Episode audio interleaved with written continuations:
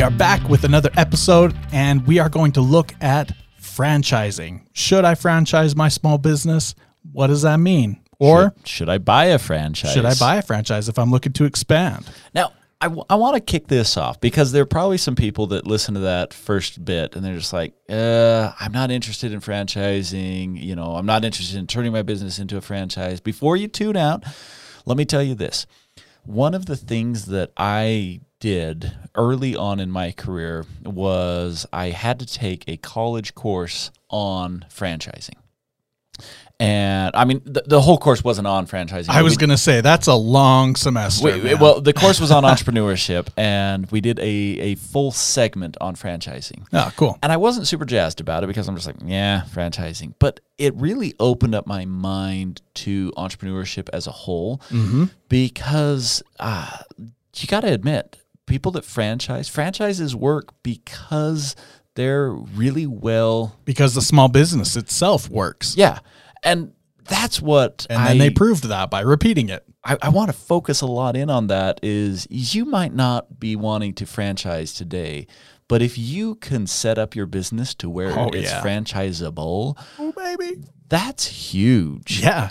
And and so I, I want to talk about that, but I also want to talk about the fact that if you're looking to get into business, a quality franchise is it's a solid option. That's not a bad way to go. It's not a bad way to go. So I, I I think there's a lot that we can talk about and a lot that we can learn as entrepreneurs For sure. even if that's not in our immediate horizon, it's still a great topic. So we hope that you hang with us because you're going to learn a lot today. Yeah, it's going to be great. I think first let's start off with talking a little bit about what franchising is. I'm sure that this is basic knowledge to a lot of people, but um, some people might not know what it is. Well, I certainly w- wasn't aware of the full extent of of what it took to franchise and be a franchise. So I, I kind of want to start there. So here's the crazy thing. When I was first studying franchises, I kind of just like, oh, okay, you either start your own business or you do a franchise. Like those are your two options, A and Right. B. And we went through and we talked about all of the different things you can do with your business, like licensing. Mm-hmm. And I looked at it and I'm just like, oh, okay. I mean, I understand licensing or I understood licensing at the time. And I never really pictured that as a form of business. Right. But a lot of times these businesses will grow to a point and then they look at it and they're like, how do I leverage myself? How do I leverage my process that I have put together? Yeah. And, you know, maybe you want to license, maybe you want to franchise, maybe you want to sell your business. You know, these are all Yeah. viable options of, you know, capitalizing Yeah. on on the value of your business. And so Well, I, so I always thought about this specifically in terms of restaurants, right? Uh, I don't, I don't know. It, it feels like that's where it should go. yeah, I, Very stereotypical. I don't know if it came just from McDonald's and that being such a popular case of, you know, figuring out the system and going through the process of taking this fast food restaurant or this this restaurant and turning it into a whole fast food chain, right? Yeah, right. It's pretty prop, pretty popular example of franchising, but you could franchise Anything. yeah anything, right? Yeah. And so, uh, okay, the idea of franchising is pretty much it's a way to get some quick capital Yep. and to leverage other people's interest in your business, their expertise, their financial resources. Yep. Because when I buy a franchise, basically, so the owner of a business, you know, I've got a successful business and I want to grow and expand this business. Well, I could grow and expand it myself with my own resources, which at some point are going to cap out. I don't care how, you know, how deep your pockets are at some point are going to cap out. Or I can say, hey, you, why don't you pay for my idea, take my process, my brand, and you launch it in your city. And now all of a sudden, I'm leveraging your dollar. And that mm-hmm. that to me was was kind of a, a game changing idea when it came to franchising is I was with you. Oh, uh, you, you franchise, you know, that means McDonald's. or- French fries, yeah, that's that's chicken what it is, nuggets, and right? burgers. and and and it it's so not. It's there's there's so much more going on than just um, you know the, than than than just growing a restaurant. It's leveraging dollars from other people. And and I I love how you state that. You know, it's really leveraging. It's taking advantage of that uh, that option, right? That's available to small business owners. All small business owners, if you can get your crap together in a really refined way, anybody can franchise, Uh-huh. right? And so, and and you mentioned earlier that it's not just capital, though capital is a a, a really common way to dive into franchising. Is you know somebody pays you a bunch of money to use your idea. You still own the idea, or you still own the brand, or or whatever it is, but they're paying you. They're using their financial resources to uh, have access to that Grow your brand. but like you mentioned, there are other options. Mm-hmm. You don't have to take on uh, financial resources in order to, or you don't have to have that as your only. That's not your only option for leveraging resources, right? Right, right. Now, I want to back up before we get too far ahead of ourselves. And, you know, we mentioned that you can franchise just about anything. Like a paper mill. Sure. Just I'm, I'm going to franchise a paper mill. I love that example because it's like It's a horrible example. I, I, I was going to say, what, what what was that? Like seven episodes that you you introduced the paper mill? Yeah. I'm like, what the crap? Uh, Berkshire Hathaway is uh, it was a paper mill, I believe. really Yeah. No way. Yeah, so uh, That's gnarly. Warren Buffett he invested in Berkshire Hathaway. They kind of went under, Oh yeah, that's right. and he ended up basically buying them out, Yeah, and that's where the whole like like he didn't intend to necessarily own this this paper mill and create this this company from it, Right. but he ended up buying them out because he invested in them and they went under, and then he bought the company and and took it over. turned it around. So uh, there, there you go, paper mill. Um, It's not a bad example. Just kidding. It's it's still a bad example. so I, I, I would recommend if you've never really looked at what has, you know, what is available to be franchised. Um, there's a website that I personally like, frannet, F R A N N E T dot com.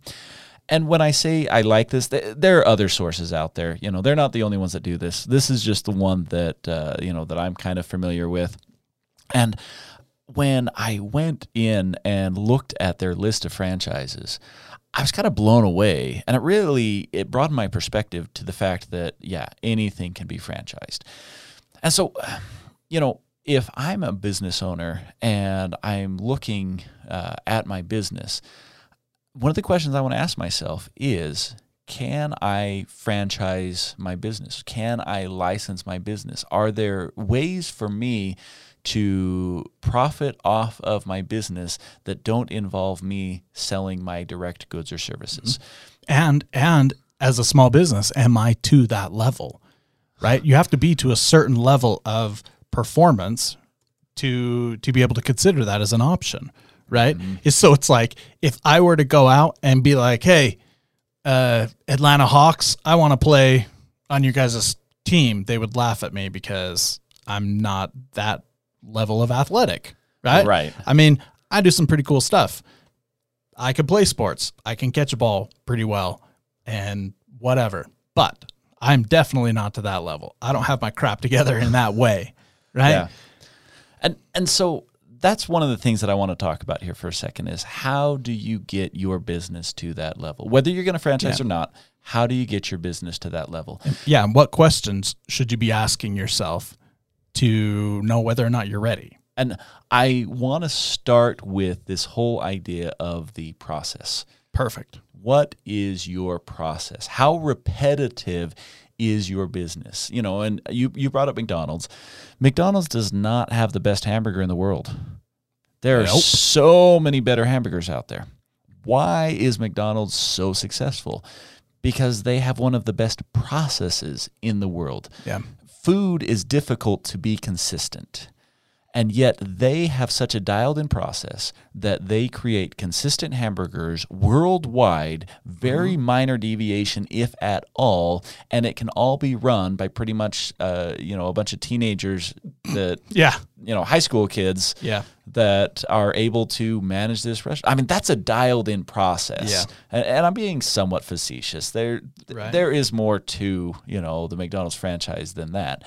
But the idea is that the process is so smooth that everyone knows how it works. Whether you are in Tennessee or whether you are in the UK, Yeah. it, it doesn't matter. Oh, yeah. You know how the process works. Yeah. So I was in Germany and I we were in this uh, downtown area and we came across some fast food restaurants that I recognized, McDonald's being one of them. And I was like, no way. And I just had to go in just to see what it was like. It, was this the same restaurant that I had been to back in my home state in America? Right. Mm-hmm. So I walk in, sure enough, same colors, same types of, you know, seating and tables and same menus and same freaking hamburgers. And it's like, same uniforms, same freaking everything. It's like, that's creepy that they're following me. Just kidding, they're not following me, but that that they're that, you know, they have that broad of a reach, and it's the exact same. It's crazy. Yeah. But so yeah, if you as a small business can identify, like you said, identify this step by step process, it's got to be very clear and very simple, right? You've got to know exactly the details of each step of this process and be able to walk through it time and time again and have the same outputs, whatever that is, whether that's hamburgers or whether that's widgets or whether that's a service, whatever. Mm-hmm. You've got to just, that's got to be replicable. Right. Absolutely. Now, I'm going to back up for just a second Sure. because something was not setting well with me. Berkshire Hathaway was a cotton textile mill, not a paper mill. Oh. I apologize. I, I had to fact check myself because when I was talking, I'm like, wait a second, I don't think it was paper. So I apologize for for that. And I totally bought into it. I was like, oh, yeah, I remember that now. Well, and that, that's It what I was, was thinking. it sounded familiar for sure. it, it was a mill. I mean, I, I, I wasn't like, you know, they didn't do space exploration and I'm calling them a paper mill. right. Yeah, exactly. So, okay, this process. So what did, what I'm just, I know. Whoop. Bing, bing, bing, bing, bing. Pinball. I know. um, so what are what are what are our small business owners that are listening, our entrepreneurs that are listening? They have a process that are like, yeah, that's that sounds familiar. You know, maybe they need to tweak some things to get that dialed in. Um, let's let's start there. I- I- How do they go about identifying yes. areas in their process to become more efficient? So this is the easiest test in the world, but it's kind of a scary test to do. Pull yourself out of the equation. If you're the business owner, pull yourself out of the equation. Hand someone the instruction manual, you know, whether that's your standard operating procedures, whether that is, you know, you've got a, uh, you know, kind of like a, a workflow process, whether that is the employee handbook, whatever your process is, pull yourself out of the equation and allow someone to operate strictly off of the information that is contained in that in that handbook Or a pile of sticky notes. or pile of sticky notes. I, I mean, picture this. That happens though. Right. It's it, it, it it's your daughter's birthday and she wanted a uh, you know a, a doll house for her birthday. I, I I had this happen a couple years back and I opened up the instruction. It it was pretty extensive. But the instructions were so well written. It's take item J, stick it in, connect it to And item J is L. labeled. Yeah, Right. and and at the end, I was able to bu- build this beautiful dollhouse because the instructions were there. But in our business, we think the instructions are there. But what happens when it's like, well, uh, boss, what do I do? Oh, you do this. Isn't that obvious? Yeah, I've told you that before. Someone's like, well, wait a second. I, I thought we did it this way. Oh, yeah, we do it that way. You know, and and that is more common of what happens. And I'll tell you what, if you're trying to franchise and if your if your instruction manual is haphazard or you know fly by the seat of your pants or if there's room for deviation, right? oh yeah Like to me, that's a big one. If you because everybody's different, right? People are going to want to do things their own way, and they're going to want to experiment or try something or say, you know what, I think I know a little bit better. I'm going to do this this way. That's not what we're after here. We are after do X, add in Y, it equals Z. Period. End of story. Don't change anything. Don't do Y first and then X. Nothing gets switched around. We're doing this exactly the same way. yeah And, you know we just did an episode on how boring success can be that's Be- it. because Yeah. of- it's like kill the creativity but, but honestly there are aspects of your business where you can be creative but process should not be one of those Yeah. and In fact, I think I it's my firm belief that process opens up the availability and opportunity to be creative in a small business. ooh that's deep i'm going to make you expand on that I think we need a whole other episode for that, but I will touch on it lightly. If you have you have this great idea as an entrepreneur, uh, you're going to provide this widget to the world, right? And you have to manufacture it and ship it out, right? So you get your process dialed in. Now all of a sudden you can apply all of your energy into replicating that in different ways, you know, through your your marketing channels. All of a sudden it's like, hey, can we come up with a marketing process to specifically dial in how to sell this product, right? Mm-hmm. When we take this widget, we do X to the masses, you know, whether that's social media or demonstrations or, or whatever, we get Y. And if you can dial that in, all of a sudden you become unstoppable, right? Like, because essentially that's what Coca Cola does. They don't sell their, they don't sell the bottles of, of Coke anymore. They sell the syrup, right? Yeah. That's insane. When I learned that, it was like my mind was blown because it was like they're not even selling their their end product. they don't sell their end product. They sell it to people who bottle it up and distribute it and sell it from there. Mm-hmm. All the because they found that that's the best way to to dial in their process. They can repeat that time and time again and they can scale those results. And that's that's what I'm talking about. I'm kind of all over the map here, but when well, you're well, let me let me give you an example of uh, an experience that I had, and I think this Yeah. will kind of tie in what what you're explaining.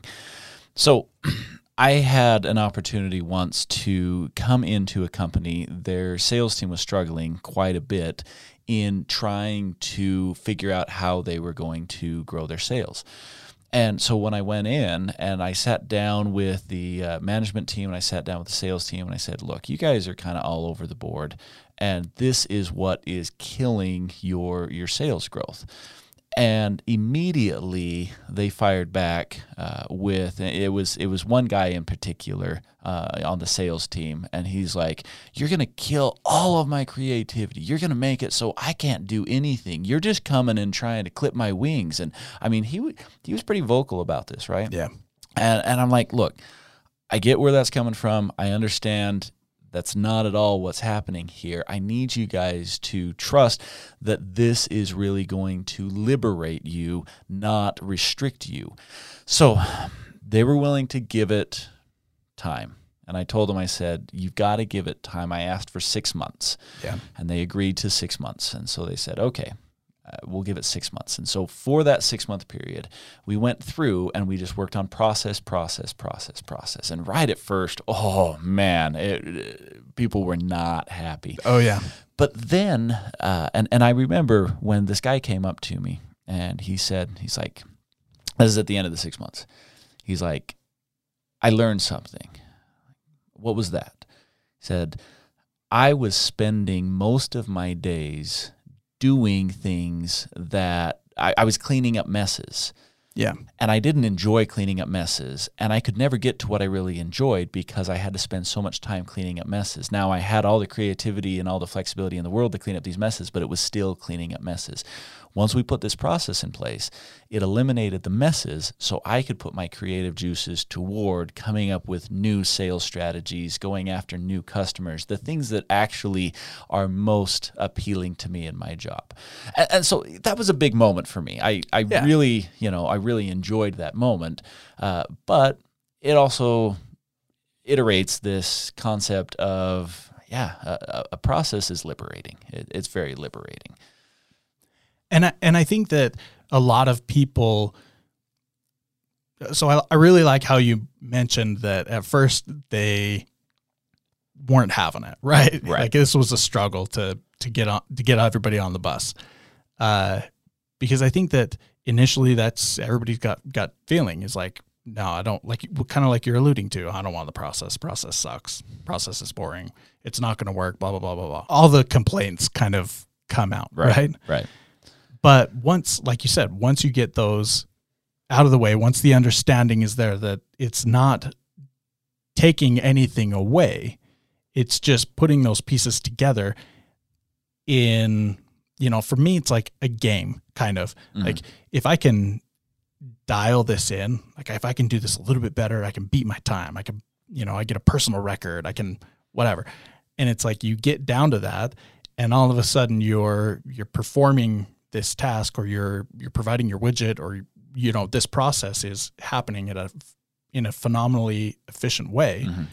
and then you can keep doing that because you have it already dialed in but then you can start doing something else and you can apply that same vigor and creativity to something else like i said like marketing or whatever and once you start to kind of get those things dialed in experimenting and coming up with more efficient ways to do this and that and the other all of a sudden you become exquisitely efficient and franchisable and scalable Mhm. and there is a lot of money to be made in scaling Right. up. Well, and okay, so I want to take what you're talking about and I want to look at it from the other side. We've talked a lot about making your business franchisable and the importance of doing that. But I want to talk about should I purchase someone else's franchise? Okay. There are a ton of entrepreneurs out there who they look at it and they say, boring. I don't want to follow someone else's process. And as Yeah. we're talking about, that can actually be a liberating experience. If someone has already done the dirty work, if they figured Yeah. out what sells, Exactly. you know, you might want to be the person who purchases that secret recipe from them, and then you know you just you, you just cook, uh, and and so uh, you know I, I look at uh, my style of cooking in the kitchen and my wife's style of cooking in the kitchen. She loves to follow the recipe because she figures, look, someone took a lot of time to figure out what tastes good. They came up with the ratios. They already did the trial and error. Yeah. And so she wants to follow the recipe. Me, I look at recipes as guidelines. I'm like, ah, it gives me some ideas, kind of, you know, helps me go in a direction, but I'm going to blaze my own trail. That's how I look at the painted lines on the road. wow. They're just I, guidelines, I feel safe. right? There's certain there's certain they're different colors to keep my attention. right. That's it. And, and, and so, you know, when I cook, sometimes I come up with things that are amazing, but sometimes I come up with things that are uh, less than palatable. Describes my driving as well. And my wife is consistent. You Yeah. know, like her stuff always tastes good. And and so I look at franchises, I'm like, you know, if someone else has figured out the recipe, maybe you could just follow it. And Yeah. not all franchises are great franchises. Some of them are amazing, some of them are not. You have to do your homework. right. Oh my goodness. Like Yeah. There's a reason why it costs so much and takes so much time to be able to get into a, a McDonald's franchise. Right. Right. Some of those other big names in restaurants, and granted, we're talking a lot about restaurants, but there's a reason why you, you, your, your bigger, better franchises they have a bigger barrier to entry. There's Yes. a reason for that. Yes. Yeah. Now, I want to talk about that barrier to entry, and uh, there's a lot of content here. Yeah. But we're we're at the end of our episode, so this will be the final piece that I want to wrap up with, and that is leveraging the information from the barrier to entry that you can use in your own business. That was a really complicated way to say you can learn a lot by how much they're charging for the franchise. Yep. That's what I was just gonna say. I I could I, I was looking at your face, and as I was talking, like you're giving me this look of, you know, like Yeah. like word vomit was coming out, and you're just no stop. So I I'm I'm glad you clarified. Thank you. so if you go on, uh, you know, any franchise. They will have the uh, purchase price of the franchise. They will also have the capital investment that you are required to have up front for that franchise. And most uh, novice entrepreneurs are going to look at those numbers and they're going to think to themselves, whoa, these are really big. I can do this better on my own. You can't. This is a dialed in process. They have taken the time to figure out how much it costs and how much capital you need in the bank to be successful. Yep. These numbers came from lots of people figuring this out in lots of different markets. And so if you go and look at a franchise and that franchise is, you know, like like you want to do a fitness franchise and you're like, "Oh my goodness, they they want $20,000 and then they're going to require that I have another $50,000 in capital. I'm going to go start my own gym and all I need is $15,000." I'm like, "No. No, no, no, no. They're not charging that much for their brand. Right. Most of that money is literally what it costs to start that gym. because there's there's a lot of other there are are a lot of other factors that go into this right mm-hmm. like they've done their market research they've done their homework they know that they have to have a certain level of quality of equipment for example like if one of the things you're thinking is oh i could just get cheaper equipment maybe that's the breaker or the the deal breaker between it working and it not working Right? Yeah. And so home uh, franchises have done their homework. Learn from that. Do your homework. You know, don't there there are there are bad franchises out there. There are bad deals that you don't want to take. And if you are unsure or, you know, if you don't know, just slow down, take some time, learn what you're doing first yeah. You know it, it's like anything in life. It's like if, if you rush into it well don't be surprised when it's not what you thought it was. Don't Yeah. don't marry the first girl that you ever go on a date with. Yeah figure out what you're looking at. Yeah. Right? And and, and so um that but there's a lot there's a lot to be learned from franchises. So even if you're not interested in franchising there's a lot of value in learning about franchises to help you do better with your business. And i, I guess that's kind of what i want to wrap up with today is just uh, you know take those opportunities to learn. Learn learn Yeah. learn. Do your homework. Uh, slow down a little bit. Put that process in place. These are all great things for your business. Yeah, challenge yourself and try to figure out a way to do things better and more efficiently, even if you're not thinking of franchising, right? Yeah, absolutely. So, hope you enjoy this episode. We will catch you next time. Again, we are at marketingmanagementmoney.com. If you want to reach us, that is Ryan at marketingmanagementmoney.com.